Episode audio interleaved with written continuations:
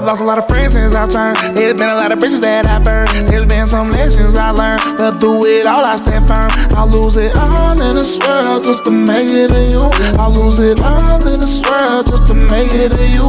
I may not ever have a drop top, may never have a Rolex my watch, may never have a billboard top spot. I lose everything that I got. I'll lose it all in this world just to make it to you. I'll lose it all in this world just to make it to you. If you enjoyed that intro song, it's called Lose It All by Bryson Gray featuring Tyson James. They're both two up and coming, talented Christian conservative hip hop artists. They seem like they're always charting well, whether it's album or songs on YouTube, Amazon, iTunes, and that's dealing with censorship for their message. They're independent artists, so you know you're always getting the truth. Again, they're really talented artists. I can't recommend them enough. Uh, go check them out Bryson Gray and Tyson James. What is up, everybody? Really appreciate you joining me for another episode today on communism. If you recall, the previous two dealt with Karl Marx and kind of his the darkness that he surrounded himself with and his writings and his family life and his friends and and just who he was as a person. And so I kind of want to build off that and as we get into what he actually believed and then kind of how that influenced his philosophy and what ultimately became known as Marxism and what that was all about. Now, before we get into that, I, I, did want to mention I try, you know, each episode to kind of give you a source list of where I, I pulled my information from, or, or if, you know, if you want to do further research, or if you're just you want to cross check what I'm saying.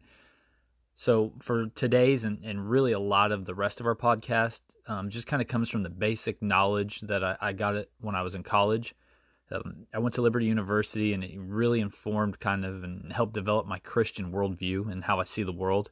Uh, but two professors in particular, when we're dealing with communism, really stand out and, and, and help develop this for me. So I've got to get major shout outs to Dr. Ferdon and Dr. Metallo.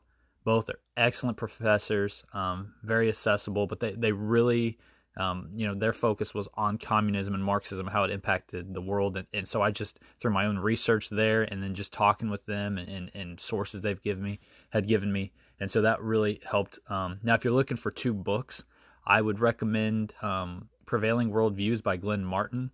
He was a professor at Indiana Wesleyan University, and, and to, in my opinion, it, I think it's the the best breakdown of Marxism on what it is, each little segment and nuance of it, and, and how it's impacted the world. Phenomenal book. It is very academic, um, I will tell you, but I mean, it, it's a really, it's a treasure trove of knowledge. And then another book is by Fred Schwarz. It's called "You Can Still Trust a Communist," or I think the original was "You Can Trust a Communist to Be Communist." Um, it's uh, not so much academic; it's for the you know the common individual, for the public. But it's a great resource. It, it dives into communism itself, how it's impacted the world, you know, its methods, um, just kind of the dark and sick and twisted um, reality of what communism is. And so, again, I highly recommend both those books if you're interested in more research. Eh, or you know, like I said, just want to cross check anything that I'm saying or or want to recommend to a friend, um, I would definitely that those are two phenomenal starts that really get you acquainted and understanding what communism and Marxism is all about. So, but anyway, without further ado, let's get into it. Um, we're going to be talking again today about what Marx believed and his, that impact on his worldview and what became known as Marxism. Before we can really dive into what Marxism is and its beliefs and and kind of what that new philosophy brought to the world, we just need to briefly touch on um, what Karl Marx's preconceived beliefs are. Obviously, we knew, um, we know from the uh, previous podcast, he clearly was not a, a Christian and that he didn't subscribe to a belief in God. So, the, so the first and foremost would be atheism. There is no God. Um, with that means there is no absolute truth. There's nothing that we can say, yes, this is 100% right, this is 100% wrong and uh, it's just kind of all based upon what you believe, what the individual person believes, or, or what Karl believed, and but there but there's no um, morally eternal from one generation to the next for thousands of years. Hey, this is always true. This is always false. This is always right. This is always wrong. For him, that gets thrown out the window. The second thing that he uh, brought to the table would be what we call materialism. That just means that he believes Man is what he eats. We are just matter in motion. Everything in the world, from animals to mans to plants to even the very ground we walk on, it's just matter in motion, right? It is just can be scientifically explained. There's no spirit, there's no soul, there's no eternal value, there's nothing. You're just to the point that your very thoughts and your actions, those aren't uh, you don't choose those. Those aren't a voluntary. There's no free will. That's just a result of science. It is literally just it can be it can be explained scientifically. So you can see right there that okay, you've eliminated God, you've eliminated truth. Now you've eliminated any idea of free will or meaning or value to your life. So you can see this depressing cycle of belief and, and lifestyle right from from the get go. And then the third preconceived belief that he had was what we call economic determinism. Now I know that's a big word, and I don't want to throw a lot of big words at you. It just simply means that your um, everything about your life is determined by your economic situation. So for Karl, he believed that again everything can be explained scientifically. So how do you explain thoughts? How do you explain emotions? How do you explain actions? Well, for him, the that stemmed from your economic environment that you lived in. So that determined what you did, that determined what you thought, how you responded, how you acted. Um, it, that determined your religion, your views on family, your on government, and so on and so on. Everything in the world could be de- um, could be explained by how your economic society impacted you, and in particular for him, it was a capitalist society. He believed all the evil and bad of the world came from the capitalist society. And so that's why they sought to kind of rid the world of the um, capitalist society and, and create a new paradise, which we'll get into that later on. But th- that gives you an idea of where he's coming from, where his mind is. So it's uh, he was an atheist, no God, no truth, uh, materialist. You are what you eat, matter and motion, and economic determinism. Your economic lifestyle or, or the environment you grew up in that determined everything from what you ate what you did, what you thought, how you acted, how you voted, and so on and so on. Now that we've briefly discussed what Karl believed before he developed a, a true philosophy, this, these are three, like I said, the three ideologies that he believed prior to it. Now let's move into what did he develop. Simply put, what he developed is what he refers to as dialectic materialism. Now, again, I'm kind of giving you big terms. Um, I'll, I'll, explain them, make them, you know, kind of pretty simple. Uh, materialism, we've already talked about. We discussed what that is. You know, it's kind of this idea that there is no um, eternal value to things. Everything is just here in the world. That's where it gets its value. So, materialistically, man is what he eats. What does dialectic mean? Okay, so he took this from a guy with the last name Hegel, um, he was a top philosopher back in that day, and it's the idea, and this really has transformed society since. Um, whether you look at the West, um, here in, in the United States, in Europe, Russia, I mean, you the list goes on. Look anywhere in the world, especially in the 20th century, you'll see this. This is, has drastically changed society. We've always, since the beginning of time, believed absolutely or linearly. What I mean by that is we believe that if A is true, then non A, so the opposite of A, cannot be true at the same time. So, examples if light exists here, then darkness cannot exist. And if darkness exists here, light cannot exist. If this is good, then this is evil. And they cannot, you know, coexist. And they're not both true. Truth, lies. So we, we have this, you know, mindset that if A is true, then non A, its opposite, cannot be true at the same time. Well, Hegel came around to say, well, that's not entirely true. We don't need to think, you know, linearly. We've got to think in terms of A can be true, it has part, you know, part of the truth with it. So can non A, it can have a portion of truth. And when those meet, they collide. So light collides with darkness, good collides with evil. And out of that process comes a new creation that's tr- more true than both of those, a better creation. And then from there, if and this is kind of getting more into what Marx does, that cycle continues over and over and over again. So that's the idea of dialectic. When, we when we say dialectic, that's that's the idea of it. That's no longer A is true and non-A is false, or you know, light versus darkness, or good versus evil. No, it's now they both can have their truths, and out of that, something new, something better or greater will be created. So, what was revolutionary in this new idea that Marx had developed? It wasn't that he came up with this himself. He just took this materialistic worldview and he combined it with what Hegel had had um, coined the dialectic, and so that was what was revolutionary. He combined those two, saying they each had a little bit of truth. Um, you know, Hegel coming up with uh, the dialectic, and then the materialistic um, came from a guy with the last name I think Feuerbach. It, it, he was taught in universities, and, and, Marx was a student of his. So he combined those two to get you that dialectic materialism and that new way of thinking. And really, that kind of hit Europe. Um, to be honest with you, about 1918, 1917 but it didn't really come to fruition in the United States till maybe the 1940s. Um, and then definitely by the 1960s, you could see it being in front view um, in the way that we think. You know, this kind of relative idea. Well, this can be true, your truth, and I'm sure you've heard that in the media. Well, that's your truth. You know, you need to speak your truth. You do you. You do you. This idea. That's that's where this idea comes from. That there's no absolute truth, and there's partial truth here, partial truth there, and in the end, this will create something greater or better. So now we've kind of discussed what dialectic materialism, this newfound philosophy that Karl Marx and uh, his partner Engels came up with. What's important is there are three kind of elements, or I guess you could say belief system, to be a true Marxist that you have to to have to have. The first one has to deal with change. So change is an inevitable part of life. You and I are changing constantly every day. The environment around us, um, nature is changing. You know science it's everything is just changing. It's constant change. So for instance you could stand in one set location on any given day and you could come back a week a year a month or even a day later stand at the exact same place and nothing could be the same.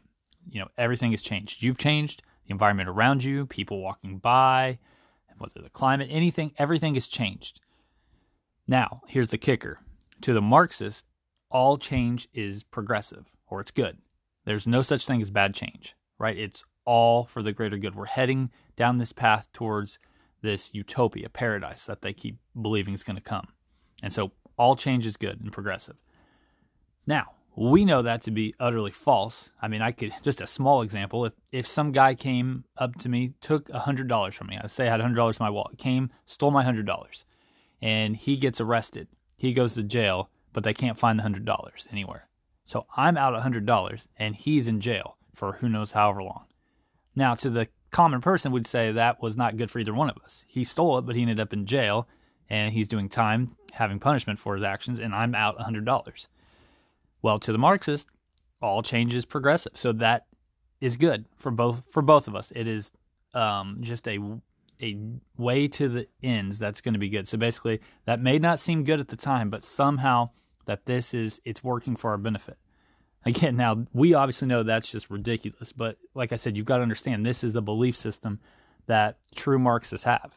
And that's why you can't ration with people like that. You can't argue with them because kind of like the um, the Christian, we walk by faith and not by sight, right? So there's things in the world that just don't make sense, but we know the Bible tells us this is how it is. And the Bible says it, that settles it, right?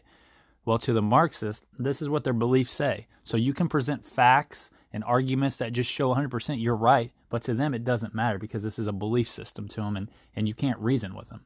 They believe just like there are laws that govern, you know, uh, crops harvesting and growing through um, the summer into winter or the sun rising, you know, the moon setting, um, things like that. They believe that the same scientific laws that apply to that, they apply to nature and us progressing over time. Now, the second key element that they believe, they believe that nature acts dialectically.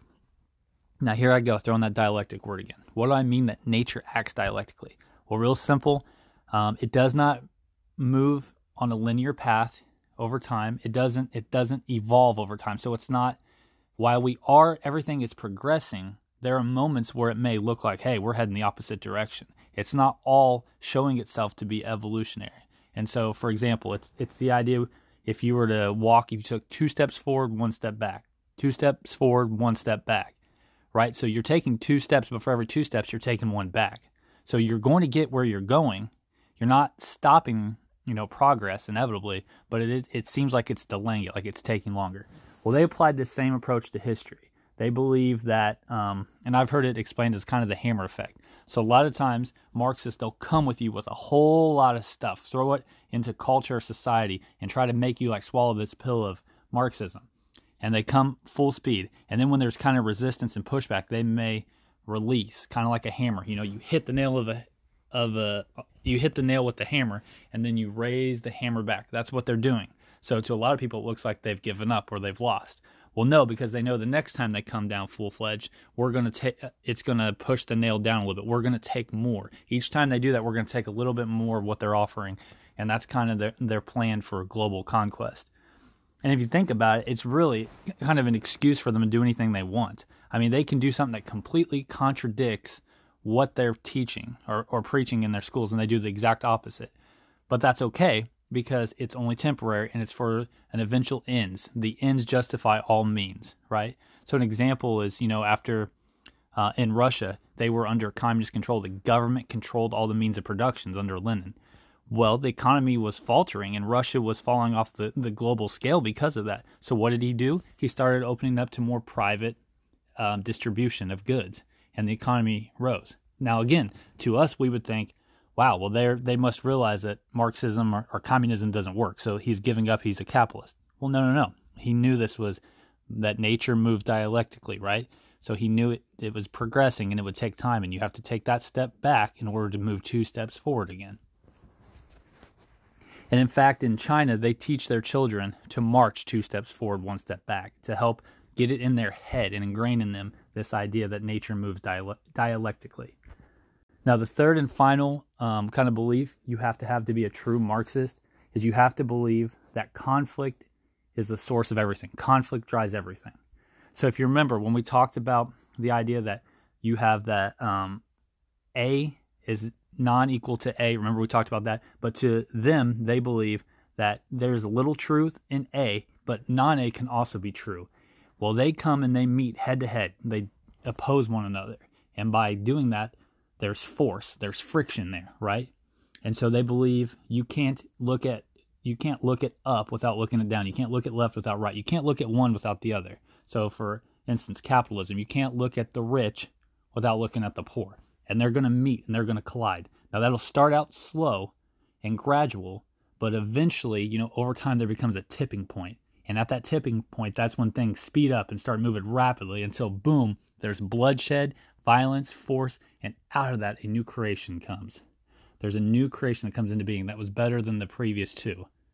And then the cycle keeps repeating, and so on, and so on, and so on.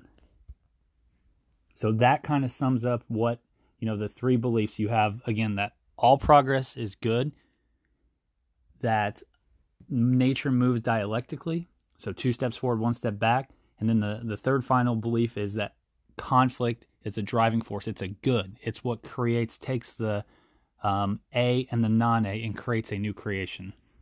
I do want to quickly give you an example of how this plays out.